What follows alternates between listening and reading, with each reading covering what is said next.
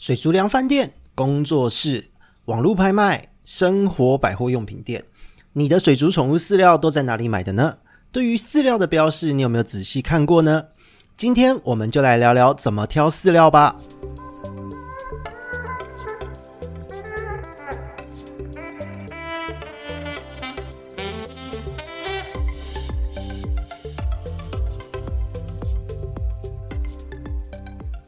Hello，大家好，这里是鱼活通人说的梧桐，我们又见面啦。上一次呢，我们曝光了海丰饲料的辣姐姐 Ashley，还有专业研发钱康哦，他们初登场之后，这一阵子围绕着饲料的话题真很多，特别是在我们自己家的一个赖社群里面哦。那大家讨论的话题呢，包含咨询也是哦，就已经不再是大家过去常常看到的，诶，哪一个品牌的饲料好，鱼会不会吃之类的话题而已。最近呢，我们已经明显感受到，就是大家开始会对于成分的来源呐、啊、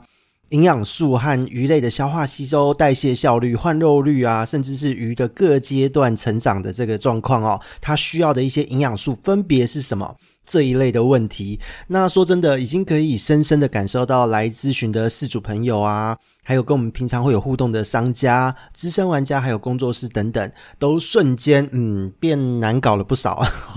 也不是说难搞啦，其实主要就是大家都是有不同的着眼点在切入这个饲料话题了。所以呢，其实。也很开心，因为这是代表我们的声音还有科学的一些资讯都逐渐被大家流传开来。那这个部分真的是非常的感动啦。那也必须要小小的广告一下哦，如果大家真的很想要详细系统化的了解饲料相关的科学内容。以我跟塔鱼手札这边呢，我们最完整规划的是线上的一套付费的课程。那这个部分的课程就是之前我们有推过的一个饲料的整理术，欢迎大家去进行洽询，因为我们还是可以线上收看。那今天要说的是比较轻松一点的话题，因为呢，在这一阵子的咨询过程中，哦，虽然说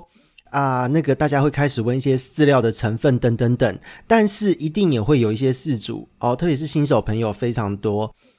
他可能是因为被人家推荐，听说这个饲料很好用，某某鱼友、某某群主、某某社团说这个饲料非常的赞，所以呢他就买了。但买了之后，他看了这个标示。反而有点小小的担心，所以呢，就跑来问我们。那说真的哈，今天呢，现在这个时代虽然是一个口碑行销的时代，一个社群的时代，比起店家说了什么，大家其实会更加重视鱼友的推荐。可是呢，诶，这边还是要建议一下哦。大家还是要会看一下这些呃鱼饲料的一些相关标示哦。所以呢，今天其实要讲的是比较关于挑选饲料的一个喂教话题哦。那我们今天的这个话题呢，会从几个层面来说哦，因为这个部分是新手朋友们大家最容易遇到的一个困扰。那这个部分呢，首先我们先来谈谈购买的通路。就像我们前面开头所聊到的，今天可能你是在水族粮饭店，比方说像鱼叉鱼啊，或是各大水族馆等等等，你可以看到的可能会是有一些大品牌的饲料，那或是少少的一些分装的饲料。那如果说你今天是在一些呃玩家自己开或是比较小规模专业鱼种的水族工作室，那可能会有自有品牌的饲料。或是不见得上面有品牌标示的一个分装饲料，那这个部分可能就是水产饲料分装的。那再来就是最五花八门，也是现在一般我们大家要养鱼入坑最容易使用、最容易买东西的一个平台，就是所谓的网购。那不论你今天是用哪一个平台的网购，你在上面看到各式各样的水族卖家，不论他有没有实体店面，你会买到的东西有哪一些呢？可能会有品牌的饲料，可能会有品牌没有在台湾正式进口的饲料，就是所谓的水货啦。那也有就是啊。被拿来分装，然后呢，各式各样乱贴标的假货，那也会有，就是刚刚前面提到的水产饲料分装，或是直接就可以买到水产饲料。那这个是网络拍卖通路的部分。那再来就是生活百货用品店，很多人会很纳闷，怎么会有生活百货用品店？诶，说真的，去那个什么北百货，或是一般的五金生活用品店，什么都卖，什么都不奇怪的这一种店面。你很容易可以看到有一柜就是鱼饲料，然后会有鱼的手提式的宠物盒，便宜的打气机什么什么什么。那这一些杂牌的饲料也都会在这边买得到哦，很少会在这样子的生活百货用品店看到大品牌的饲料。所以这个部分是购买通路的部分，你可以轻易的从一般的生活常见的一个消费通路中看到这一些鱼饲料的来源。那所以这个部分是在我们的购买通路部分。那接着就要来讲讲差别了。哦，我们刚刚讲到的不外乎有几种哦，大品牌饲料、分装饲料、水产杂牌饲料等等的，它们的差别在哪边？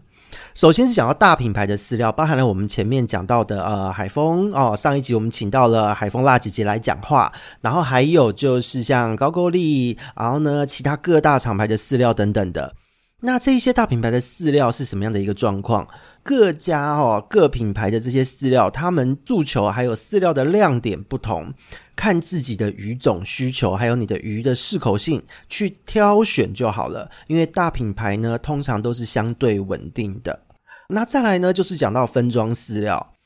分装饲料呢，如果运气很好，你买到的是可能这个通路，因为有时候网络购买难免哦，有一些人会买大包装的饲料，再来自己分装成小包装的饲料，去赚取中间的利润。那这个部分的话呢，就是当然也会有一些人会有这样的需求，因为也许他喜欢大品牌，但是他的鱼没有那么多，或是他只是想要买来测试而已。所以在这样的状况之下，如果你买到这一些是。大包装的大品牌饲料，然后呢，它分装成小包装这样子贩售的产品，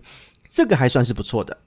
但绝大部分的卖家哦，稍微自己浏览一下，我发现很多都是水产的饲料来做分装，那这个其实是非常的危险哦，因为水产和杂牌的饲料呢，其实最主要你需要注意的就是它的稳定度，他们不像大的品牌，可能他们在。制造的这个厂商，他们的产线是有保障的，他们的原物料是有控管的，整个产线制成是干净无污染的。那水产和杂牌饲料不见得有这样的一个品质的呈现，所以相对来说，它的稳定度等等等，你是需要特别去注意它的。哦，那讲完这一些差异，我们接下来进入，当你要买一个饲料的时候，你要最要注意的东西就是它的标示。你要注意的第一个就是它的保存期限，就好像我们人在买一些生鲜食品哦，买乳制品一样，我们一定会看它的保存期限，因为我们要确认一下它是不是买到即期品。因为对于一般人来说，如果你的鱼缸数量不够多的话，你可能只有几缸鱼，但是你一罐饲料你不是几个月内就能喂得完的，你可能要喂到一年半左右的时间，这个都是很常见的一个状况。所以呢，你一定要注意一下。如果说你买到的饲料它的效期非常的短，那你就把它放回去换一罐吧。因为这个部分呢，除了它的这一个新鲜度之外，再来就是里面的元素啊，微量元素它会随着时间自然的流失。比方说像维生素 C，那再来就是它在保存期限中，如果说它在因为保存的过程中有受到了一些温度的一些异动震荡，像现在就是夏天哦。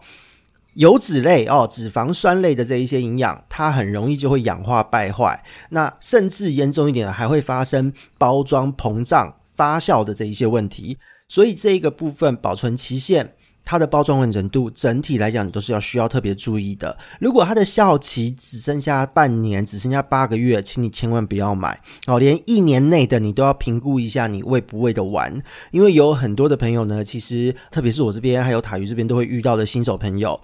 可能一罐饲料、两罐饲料，过了一年还是这两罐饲料。那这样子的话，你一定要特别注意你的饲料罐它的保存期限到底是到什么时候。那再来就是下一个部分，你要注意的它的原料的标示，因为原料的标示这一块呢，其实很多人会以为只是写上去了，又没有什么，又不是很重要。可是其实哦，不管是人吃的还是呃猫狗吃的，都有这个规则哦。其实鱼吃的也是应该要照这个规则的。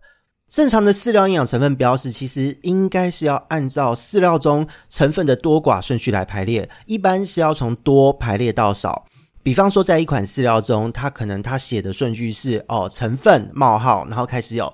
虾粉啊、鱼粉啊，再来就会写到可能面粉啊、酵母粉啊、矿物质、维生素等等等。那这一个部分，它会依照多排列到少。那坦白说哦，你可以看一下，如果你手上的饲料，你可能在什么生活百货通路买的，它第一个竟然给你写酵母粉，或是写维生素，或是给你写面粉，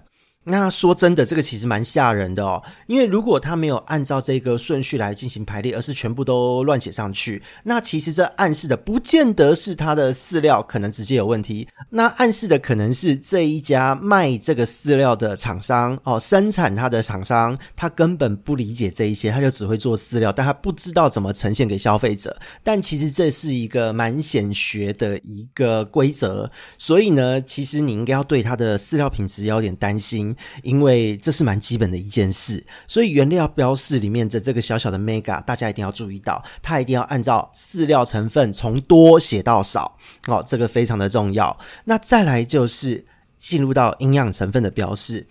一般呢，在现在台湾的市场上，大家对于饲料的营养成分，大家都只会注意一件事，就是它的粗蛋白。蛋白质多还是少？那因为过去呢，大家会一直传哦，就是说饲料的蛋白质越多是越好。可是其实不是这么一回事的哦，因为鱼它有不同的生长阶段哦。过去在鱼的四阶段所需要的一个营养这一个话题中，这个集数中，我们有简单的介绍过。那再来就是。肉食性的鱼，它对于粗蛋白的需求、蛋白质的需求，又一定会比草食性的鱼来得多，所以并不是说这个粗蛋白的数字越高就是越好。你一定要考虑到你现在喂食的鱼是幼鱼还是成鱼，然后呢，它是肉食鱼还是草食鱼。这一个粗蛋白，与其是说越多越好。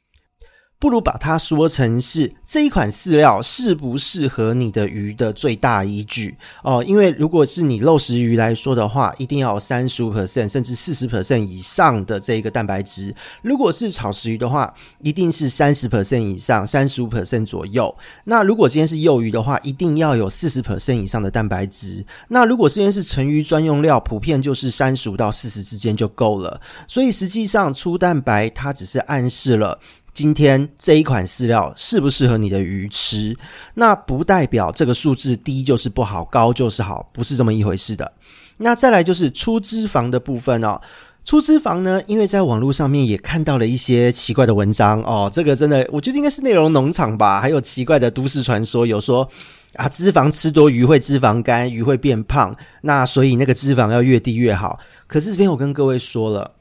脂肪其实非常的重要，脂肪如果过少，除了容易便秘之外，脂肪对于鱼类成熟来说，它是非常关键的。因为呢，鱼类其实它在消化吸收的时候，它需要的营养物质有很多是要靠脂肪来做吸收和代谢转化的，特别像是脂溶性的维生素 A、D、E、K 这四种。如果说你的鱼脂肪不够，那是绝对没有办法吸收利用的。所以这一个部分脂肪的含量非常重要。那再来就是，如果今天呢，你的鱼要进入性成熟的阶段，没有足够的脂肪，它是没有办法合成好品质的精卵的。所以呢，在这样的状况之下，脂肪的含量是一定要有哦。那再更不用说的就是它里面需要有 EPA、DHA、卵磷脂等等这一些各式各样的油脂哦，多元不饱和脂肪酸等等等，这一些对于鱼类来说都是一定必要的东西，所以不是越少越好。鱼会脂肪肝呢，不是像我们人一样哦，你吃高油脂的东西就会这样。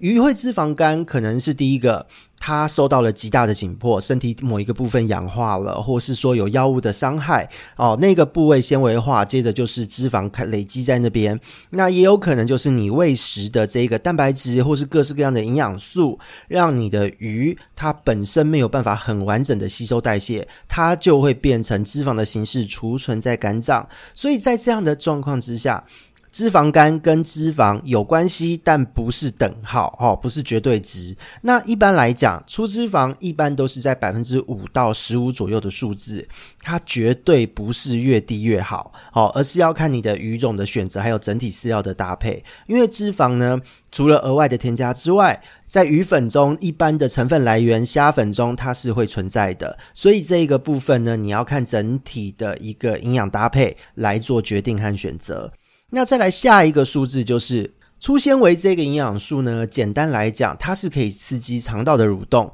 然后呢，让你的鱼肠道的菌虫能够更加的稳定健全。因为粗纤维有不少的物质都是肠道的益生菌是可以利用的。那鱼本人它不能利用，可是它可以间接的让肠道的菌虫健康，而产生各式各样的一些维生素、天然的抗生素等等等。所以你的鱼整体来讲，粗纤维的存在对它来讲是有必要的。草食性的鱼，它可以接受比较高的纤维素的这个含量。那一般来讲，我们的饲料中大约会是在五趴左右的这个比例。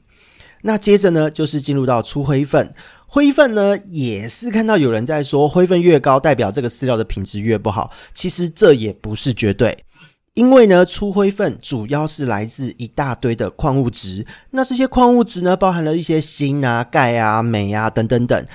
所有鱼类呢，它的这些骨骼的生成、酵素的生成，要维持它有机体的正常的生理代谢机能，全部都会用到。所以呢，这个东西的确不能过多，但是不能没有哦。基本上呢，大约都是在十八趴以下的这个数字是属于正常的范围哦。所以这是粗灰分的部分。那再来就是维生素，维生素呢，其实就法规面而言，并不是一定要标示，而且呢，这边也提醒各位，就算标示了。也不代表它一定有效。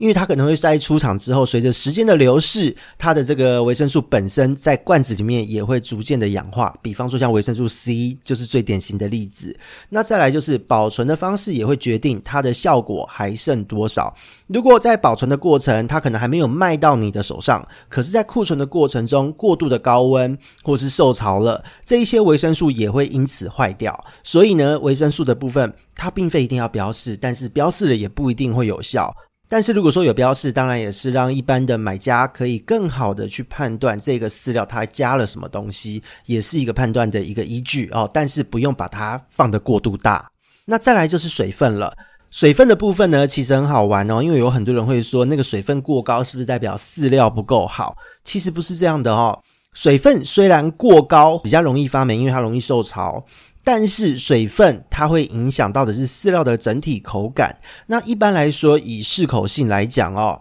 百分之七到百分之十左右的水分会是最好的一个状态。过低会影响适口性，过高它会让你的保存变得很困难。所以这个部分是水分哦，大约是在七到十 percent 左右是最好的。那再来呢，就是一个呃，台湾很少有厂商标示，但是在之前我们跟海丰合作的时候，它是有标示的，就是叫做盐酸不溶物。这个盐酸不溶物呢，虽然念起来好像很可怕，为什么要丢盐酸？实际上这是检验的一种方式哦。讲白话就是杂质、熟头这一类的东西，它就是真的越少越好。一般都是会把它限制在两 percent 以下。所以呢，盐酸不溶物，好，目前看到好像台湾也是海丰有标示，其他家的还没有看到。所以也希望，如果今天听我们的这一个 Podcast 听众们，你是饲料的制造厂，也希望大家可以在未来把这个数字标上去，因为盐酸不溶物多或少也是代表了饲料品质好与坏的一个考据哦。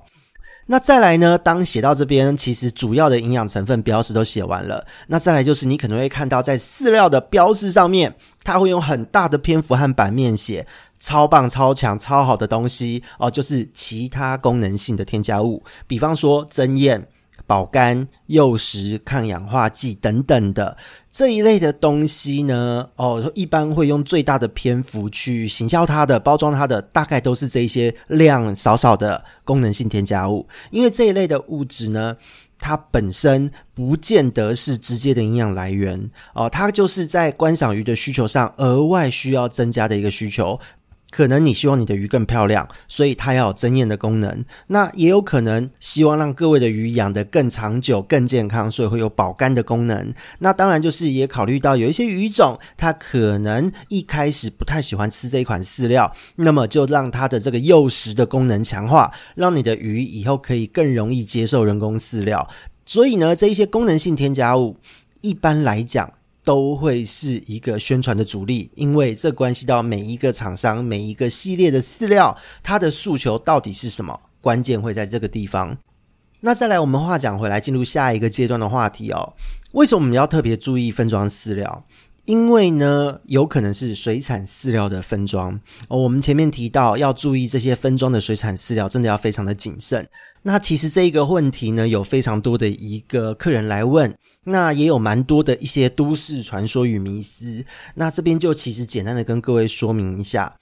水产饲料呢，因为它讲求的是换肉率，那它最主要的它的目的就是让你的鱼在最短的时间内长大，然后在同时间。它长大的这个速度够快，那我的饲料钱又花的不用太多，所以我会用很多的替代性原料去取代掉里面的动物性蛋白。像现在鱼粉又越来越贵的一个状态之下，所以呢，它就会让我们的这个饲料呢，专门为了某种鱼去量身打造。那在一般观赏鱼来讲，因为观赏鱼的资料没有研究的那么透彻。那再来就是，如果我们把水产经济鱼种的饲料直接挪过来给观赏鱼使用，有的时候它的数字、营养成分标示虽然漂亮，但是对于你的这个喂食饲养的这个鱼只，它不见得适合，它不见得可以吸收利用。所以在这样的状况之下，你就会变成说，你如果拿来喂食，可能会产生健康上的一个疑虑哦，脂肪肝就会因此而产生。那再来呢，水产饲料呢，因为它的生产量非常惊人，它都会大量生产，快速使用。那他们在现场的时候啊，都是从冰箱把它拉出来之后，一口气就喂食完毕。那它不会再冰回去，因为冰回去就受潮了。所以在这样子的一个情境之下，这些饲料从生产到喂食完毕，它并不会经过太久的时间。所以呢，这些饲料本身它不会经过太多的一些抗氧化、防腐、各式各样的一些相关处理。但是，一般在卖观赏鱼饲料的这个卖家，其实呃蛮多都不会注意到这一点。那以自己的经验，在浏览网络的经验来看哦，很多用透明的铝箔袋包一包，然后呢就给你装出来卖。那或是你今天去店面看，诶，他可能自己分装的，可是就是透明包，然后呢也没有给你把里面放好一个很好的脱氧剂，可能就是一般干燥剂。换个包装上去了之后，照到光哦，光解了一些东西。再来就是因为。它放了石灰干燥剂，干燥剂可能破掉，那饲料也不能用了。脱氧剂呢，可以抗氧化，也没有丢。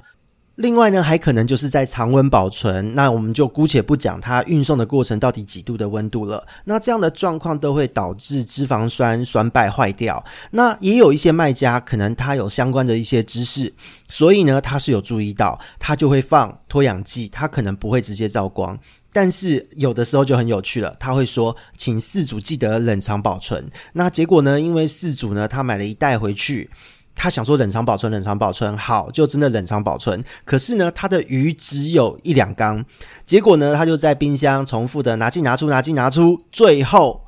还没有用两个月，饲料就已经受潮，一样坏掉。所以呢，对于标识不清啊、来源不明的这一些分装饲料，我们只能说，请大家千万要注意，如果你是选择这样的饲料，你尽快在一到两个月内去使用完毕。那如果说你今天一个饲料可能要吃到三个月到半年以上，那我们会建议请大家多花一点点钱买大厂出的饲料，毕竟呢，鱼的健康才是最重要的。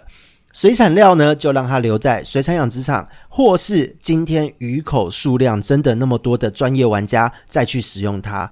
最后呢，就是要跟各位强调了，其实。在宠物饲料的部分呢，跟人的保健食品它的概念是相似的。在行销方面呢，其实大家都会过度的强调它的功能性的添加物。那因为这个是呃行销嘛，大家都会把眼睛、把目光关注在这一块。但是呢，当大家都只看了这一个东西的时候，却忽略了饲料的本质，也就是它最重要的保存还有基础的营养比例。那这一个部分呢，人和一般常见的宠物，也就是最有名的犬猫，这些饲料、这些食物的基础营养需求，大家还算熟悉。所以呢，就算他今天行销说这一些功能性的添加物好了，把重点摆在这边，但是因为这一些饲料的营养。大概都是那个样子，所以不见得会被乱搞。可是呢，鱼的饲料大家是相对陌生的，像是我们这边得到的一些客户咨询，或他问我们这个饲料到底能不能用，好不好？他拍照过来，不仅没有标示，有标示的还标示错，那个真的还蛮可怕的。所以呢，呃，我们换个角度想哦，就好像我们自己去逛超市买食物哦，买乳制品，你会注意保存期限，你会注意它的生乳含量，注意它的脂肪含量等等等。各位在购买鱼饲料之前，也请大家多确认一下标示的资讯会比较好。那以上呢是今天小小的饲料喂教话题。我们这边是鱼活通人人说，我们下次见喽，拜拜。